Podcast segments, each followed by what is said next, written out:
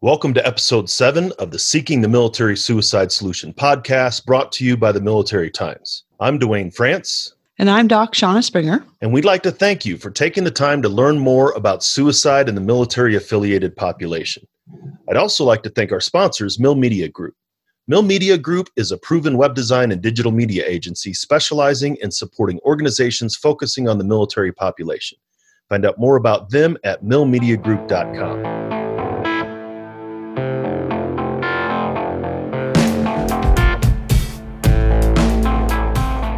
Thanks again to everybody for joining us to listen to a conversation about service member, veteran, and military family suicide.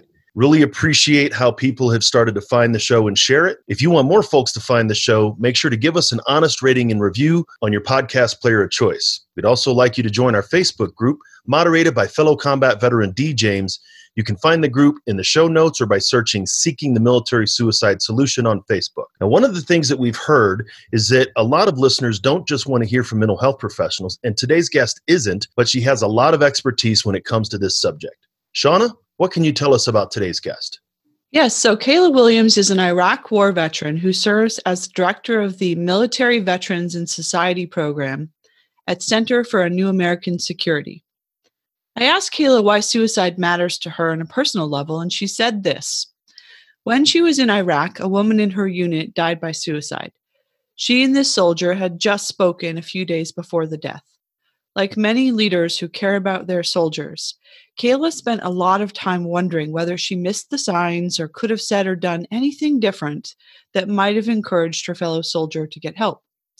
She also shared that she has struggled with suicidal ideation herself on more than one occasion, and also with trying to find the right response when her husband, another veteran, has expressed similar feelings.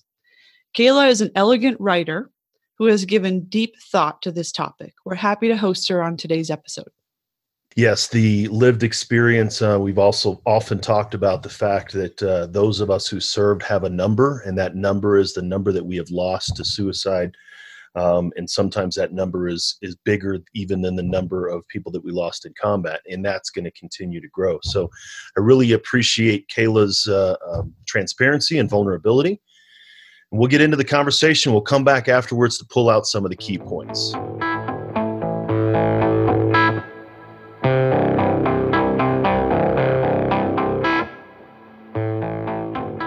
As a, a combat veteran yourself, as a, uh, a veteran spouse, a dual military, um, and all the work that you've done really over the last fifteen years, from your point of view, what have you seen that is effective when it comes to preventing suicide in the military population? That's a great question. I think looking at the data, we have to admit that V A is getting something right, because while we've seen overall growth in the rate of suicide, that growth rate has been lower or even flat among veterans who use V A for their healthcare. Um, we know that's true for women veterans in particular. So obviously V A has at least some uh, protective effect. One thing that I noticed in um, at several of the V A medical centers that I've been to personally is that they are willing to try to address the issue of gun safety. So the Pittsburgh V A, where I used to go for care, they just had bowls of gun locks sitting out on counters to just make it really easy and simple to get a gun lock to enhance the safety of, uh, of those who do own firearms. And because of the lethality of firearms, like that is a really big deal. And anything that can help folks who choose to own firearms um, be safer uh, when they're in crisis is a good thing. Um, I think also that, like, anecdotally, the power of personal connections is really important. Um, feelings of isolation can be incredibly detrimental, and having a, a close and supportive network of peers can be protective, and anything that can enhance that, organizations that can help folks get together, spend time with each other, can potentially be really beneficial as well. You know, that's a, a couple of great points, and uh, and definitely the question about lethal means safety and firearm safety um, is is something a lot of people want to kind of keep their hands off of, um, but it is part of what this issue is. I mean, you in your former role at the V A, working with the Center for Women Veterans, the women veteran suicide rate using firearms is is higher, maybe nearly double um, what it is the non-military female rate. I mean, it, and it's critical. Um, we don't like to talk about it, but it's the elephant in the room. It's there. That's absolutely right. And uh, again, I'm I'm not saying people shouldn't have guns. I'm a, I'm a vet. I carried a weapon every single day for a year when I was in the Middle East. Uh, I'm very comfortable with having um, firearms, having access to firearms, but that doesn't mean that I can't, you know, say really honestly that we know that because of that lethality and the comfort level that veterans have with firearms, we are significantly more likely to um, die by suicide that involves use of a firearm. So we have to be able to talk about it in a way that doesn't raise people's hackles and make them think that we're talking about taking away guns. We're not talking about taking away guns. We're talking about finding safe ways to store firearms and finding ways that if somebody thinks to themselves, you know, I, I may be reaching a crisis point, that they can um, find a safe place to store their guns temporarily until the crisis is passed. So in some states that may mean uh, that there needs to be uh, like a, a law change that makes it possible to, you know, hand over your firearm to a friend temporarily. It may mean trying to find um, partnerships with Um, gun ranges or stores or, you know, other places where somebody could say like, hey, I, I'd like to leave my, my firearm here for a while and lock it up. Um, because, and this is one of the tough things, there's there's this huge misconception that once someone decides to die by suicide, that it's going to happen no matter what, and there's nothing we can do. And that's just not true. The data is really pretty clear that restricting access to lethal means uh, is very effective. You see bridges that put up chain link fences so people can't jump. Somebody shows up, find the fence. Um, they don't go look for another bridge. They go home. Um, putting medications in blister packs so you have to individually pop out every pill. That is effective. Anything that slows people down, that puts a barrier between them and the um, the, the lethal means that they are looking into at that moment, um, drives down the rate of suicide. Uh, it's often this impulsive decision, you know, and, and made within an hour of making the decision that action is taken. And so slowing that down uh, and giving people the opportunity to uh, to rethink and to, you know, maybe reach out to a, a loved one or reach out to a crisis line or get help in some way is really important. So we definitely have to talk about lethal means, and in our community in particular, firearms is a big one. So let's um, let's make it easier for people to get gun locks, to store their firearms safely, to feel comfortable going to a friend and saying, hey, can you hold on to this for a while? Um, I, you know, I, I just, I, I think I'm better off not having it around right now. You know, so the the idea of the things that are working, right, you know, uh, accessing care at the V A if it's available to you, and, and you know, the frequency, or, or working with some kind of treatment, um, you know, even the peer-to-peer and things like that, um, that's what's working. Um, but maybe what might not be working is the messaging, or, or you know, you just absolutely busted one of the myths when it comes to suicide and, and means preference. What do you see that's not working when it comes to, to veteran suicide? Like before we started talking, for fifteen years, you first wrote your book in two thousand five. You've been talking about these issues um, and really banging this gong, and it and it hasn't seemed to change. In some ways, it might seem to be getting worse. Um, some of the things that I find really frustrating uh, include that um, pundits and sometimes even journalists and politicians uh, aren't using best practices in talking about these issues. So it, it's been pretty well documented that there is a contagion effect in many communities. You'll see clusters of suicides. And so when, when we're talking about uh, individuals who have died by suicide, there are some evidence-based practices about the types of language to use or not use. Um, and people just don't uh, follow those. There are guidelines that include things too, like not calling it an epidemic, not saying that rates are skyrocketing, um, not using inflammatory language in general, but you still see that. Um, we think we know that it's really important that whenever you're going to be talking about or writing about suicide, that you talk about and include information on how to reach out, you know, include, which I'm sure that you'll be doing here, including um, the, the crisis line somewhere, and making sure that folks know that there are places they can turn to if they are in crisis. Uh, so I think all of that is uh, an ongoing sense of frustration for me, that folks are continuing to um, not abide by those best practices. Um, and another source of frustration for me is that, you know, we, I've talked a little bit about like, firearms. So if somebody's already made this choice, other lethal means, we restricting access is important. The other direction that I think we should be trying to go is way, way left of boom, and addressing some of the issues that, that I think could be contributing to an overall sense of distress and unhappiness that seems to pervade our society. Like, we're talking about suicide in the Mil-Vet community, where it's been rising faster than in other segments of society, but it's going up in all segments of society. Like, the, the growth rate uh, in suicide among ten to fourteen year olds has been dramatic. Like, that is terrifying to me. My son is nine. Like, I didn't think I would need to worry about it that young, but you know, there is something going on in our broader society that, um, that we should be trying to address. I don't have data on what I'm going to say next. This is just more of an anecdotal feeling, but my, my sense is that, you know, where we have rising income inequality, we have, uh, you know, an environment that's really stressed. We have um, this ongoing trend of people, it seems like, spending kind of less time with, with each other in person, face to face. I just feel like in a lot of segments of society, we're seeing hopelessness and loneliness, and trying to address some of those issues where folks can have live lives of purpose and meaning, where they believe that they're doing work that makes a difference in the world and that they're connected to their communities and their family members.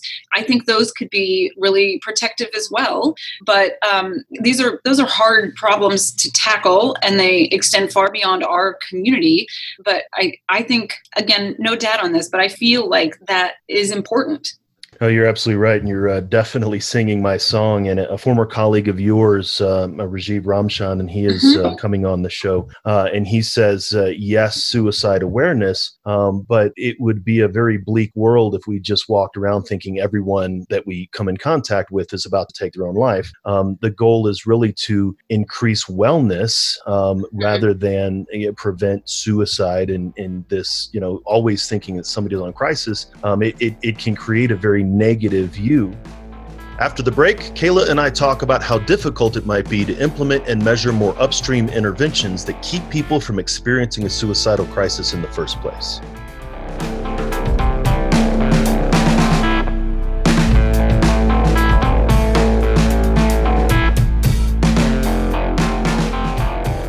Hi, I'm Melissa Mosier. I'm a local Army spouse, daughter, sister, and a proud team member of Mill Media. I'm here at our headquarters at the Great Fort Head, Texas. Mill Media is a military-affiliated team that wants to serve you the way that you served our country, with mostly military retirees, veterans, and families as our staff. We understand the military mindset. Mill Media is the one place that prioritizes your goals above all else, which you will see from our incredible customer service. With over twenty-five years of experience, we work with everyone from startups, small businesses, entrepreneurs, and nonprofits. Mill Media Group is the digital division of TopSearch Business Solutions that specializes as a web design and digital marketing platform. So visit our website today for a free website analysis so that you can sit back, relax, and let us give you the perfect online presence. To hear more about what Mill Media is doing and will continue to do, call me today at two five four, five five four, zero nine seven four or visit our website. That's mill media group dot com. So call me whenever you're ready.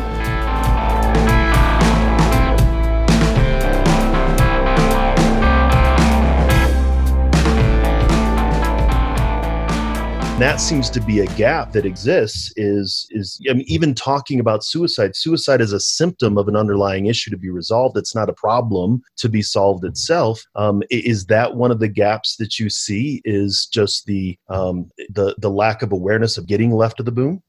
I think lack of awareness, but also a sense of confusion or helplessness about what to do, right? And, and how do you get funding for programs that feel that nebulous?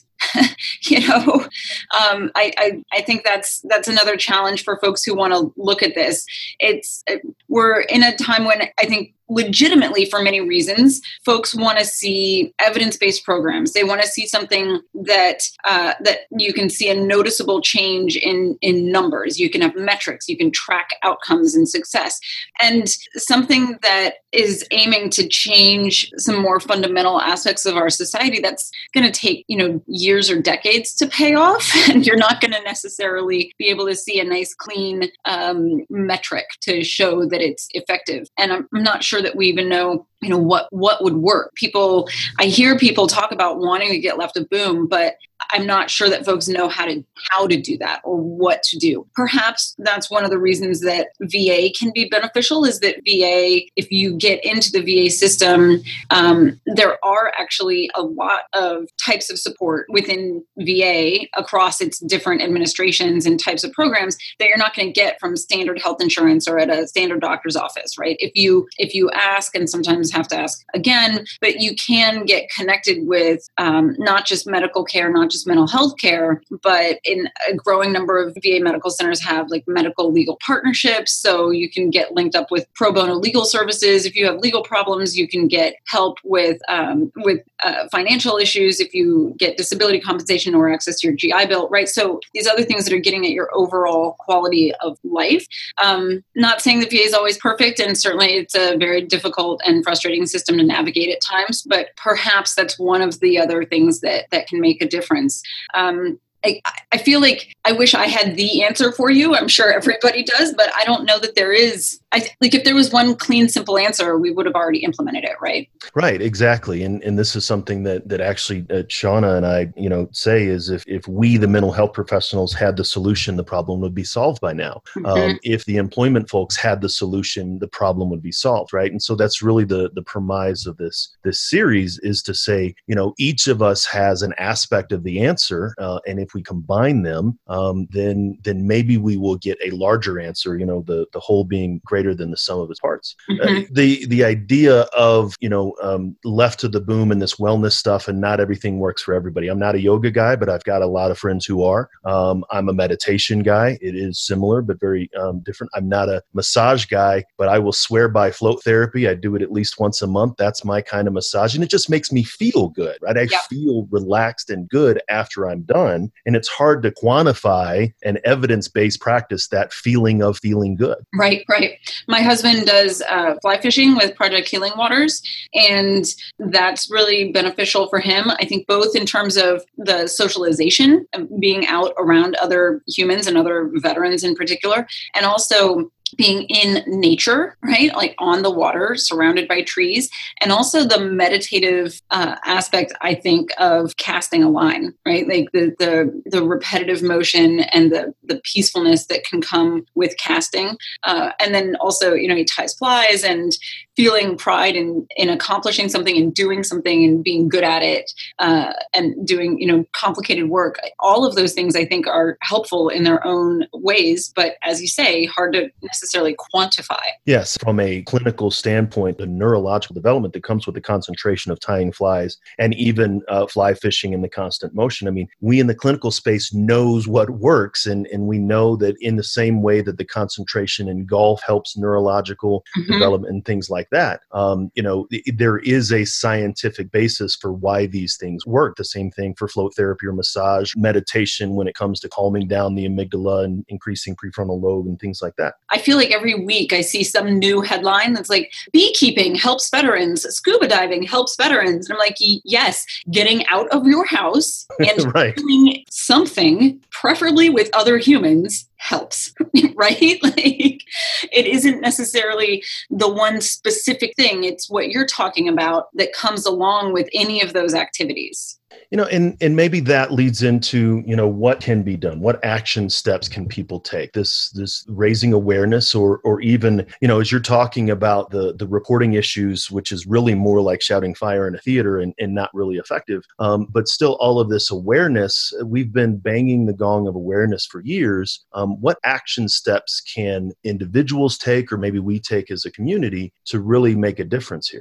One of the things that I still see as a really big need in our community community are organizations that can help service members, veterans, and military families navigate the available resources, because there are so many resources. And um, the eligibility requirements for them vary dramatically. The way to apply can really vary dramatically. And when you're struggling, that process can be incredibly overwhelming. So for organizations to come together in a collective impact model or in some type of um, physical location or informal collaboration, um, so that if somebody comes in and, you know, they, they express that they are having distress in one area of their life, and then as it comes to light, they're actually having challenges across several different areas, that they can get their needs met across a variety of areas from one starting point, right, uh, with coordinated care.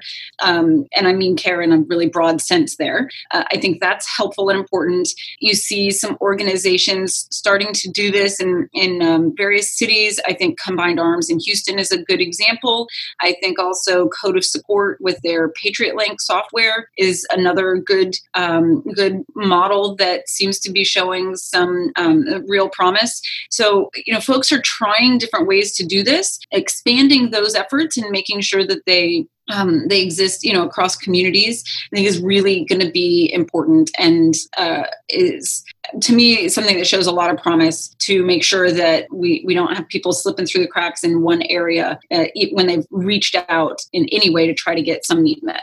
You know, I, I absolutely agree. I describe it to my clients and, and even to others in, in my local community and, and elsewhere, uh, starving at the feast, right? We have this amazing buffet of all of these different things. It's like the largest buffet in the world, but yet people are still starving in the middle of it because, like you said, the barriers that exist, um, but also the barriers of, you know, leaders eat last, right? I'm just going to keep letting someone else, you know, take advantage of the resources. They need it more yeah. than I do. I've got my ten fingers and toes. And, and yep. so on. Um, and so it, eventually you just have a bunch of thirsty horses that want to drink water, but they don't know where to start. Yep. Yep.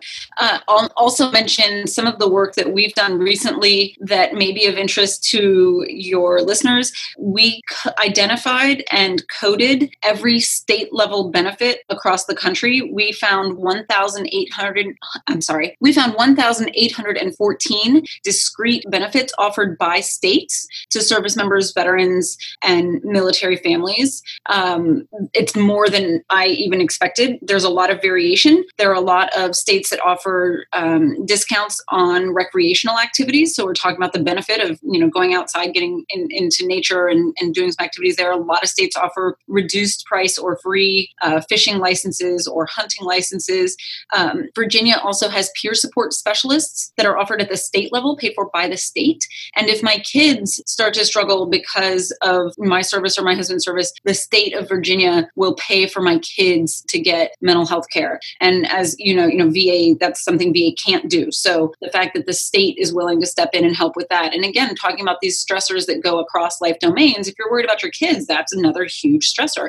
So um, encourage people to, when they're thinking about this buffet, as you call it, uh, remember that states are another um, source of available benefit and support. And they have a, a lot of huge variation between states and what's available. And with our new state benefit finder, folks can go online or, um, on their desktop or on their phone and search by type of benefit, type of beneficiary, or state to find out what they may qualify for. You know, that's excellent. And I'm uh, definitely going to make sure that, um, that that's included in the show notes, um, as well as uh, following uh, my own advice is to see what, uh, it, because even as I'm helping veterans here in Colorado, I'm certain I probably don't even know of all of the the, the state benefits here. Um, so we'll definitely recommend listeners take that step. Kayla, I really appreciate you coming on the show today. Thanks. It's my pleasure. Uh, in case you don't have it handy, just want to remind everyone the crisis line is eight hundred two seven three talk, veterans press one. And I'll also put in a plug for vet centers. Uh, I don't know if you've had anybody from a vet center on to talk, but I feel like those are an under... Uh, they're a resource for veterans that not enough veterans know about. That vet centers, you know, are more at the um, like the, the peer type support because such a high percentage of them are fellow veterans.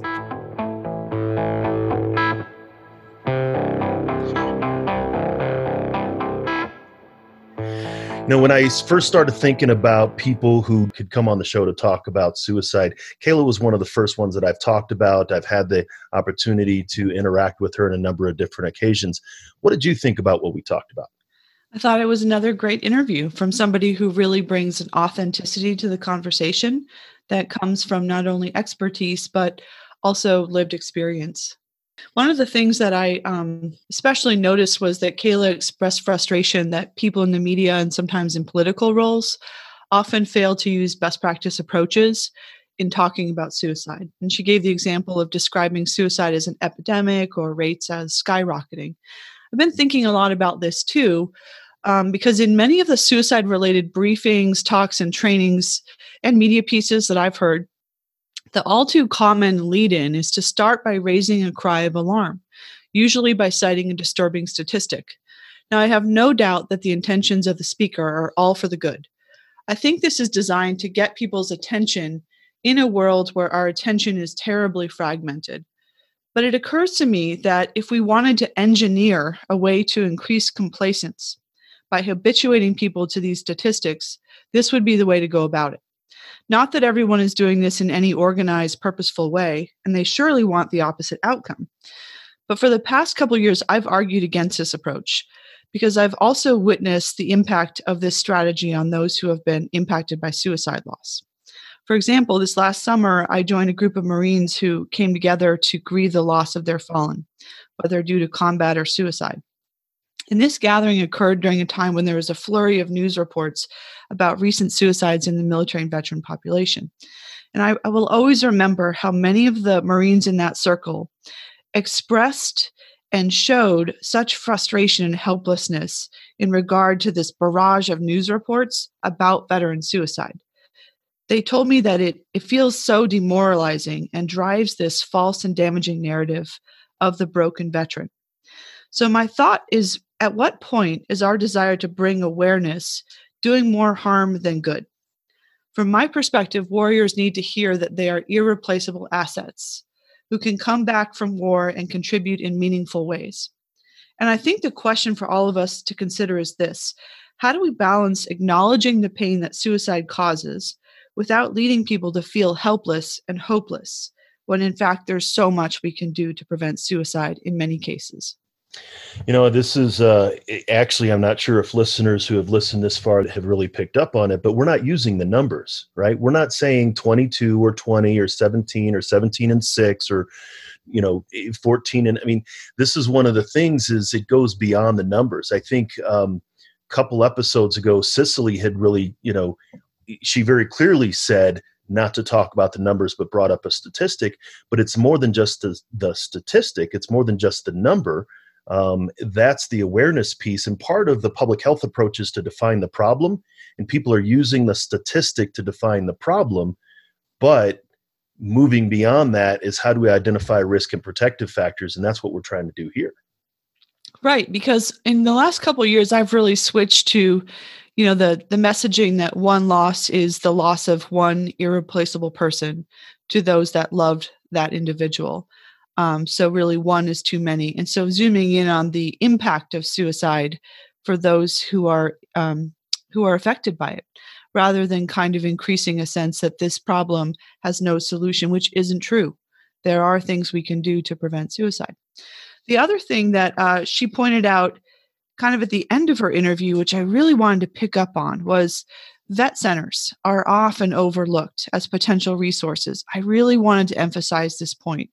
Um, we're going to add in the show notes for this episode a vet center locator, but many of the veterans I've worked with have been surprised to learn about the range and the depth of services offered at vet centers. They are typically smaller, more approachable treatment clinics that are often largely staffed by veterans, as Kayla mentioned. Um, they offer general readjustment counseling, as well as peer support groups, including often combat trauma support groups. And they have specialized programming for people who have had um, military sexual trauma and those who are grieving a military loved one. They're also, they also do events and bring the veteran community together in social ways. For example, here where I live in my community, the Vet Center hosts weekend workout sessions and has a veteran-led softball team. What does your vet center offer, Dwayne? Uh, one thing it offers is um, an opportunity to not be in the big V A. Uh, vet centers yep. are out in the community, right? Uh, as you were talking about this, and even as Kayla had mentioned, I am a huge proponent of vet centers um, in in that it's an easy and comfortable way for veterans to access outpatient mental health, right? So when people think about, you know, going to see the wizard or seeing the shrink at the V A, it's not all about medications. That's a, a misconception, is vet centers don't do medications. They just do outpatient readjustment counseling. There was a study back in uh, twenty eighteen, the Evaluation Department of Veterans Affairs Mental Health Services, the National Academies of Sciences, and they identified that the vet centers, if we can make behavioral health clinics more like vet centers, more veterans would actually use behavioral health in the V A. And so it's not just going in and in some little narrow room with the doc, it's going to a comfortable place, almost a living room atmosphere in the waiting room and stuff like that. I mean, we we describe our clinic as an, uh, a civilian vet center because it is designed in very much the same way. Yeah, I think a lot of times people think of the V A as the big medical centers, and the vet centers are the V A. People don't know that V A vet centers are a whole series of clinics that began largely because of, uh, frankly, Vietnam veterans standing up and, and advocating for this. The original history of it was that the vet centers were, as you said, designed to be in the community setting and a more streamlined, approachable way to get into care. In fact, the original tagline, I'm told, is help without the hassle.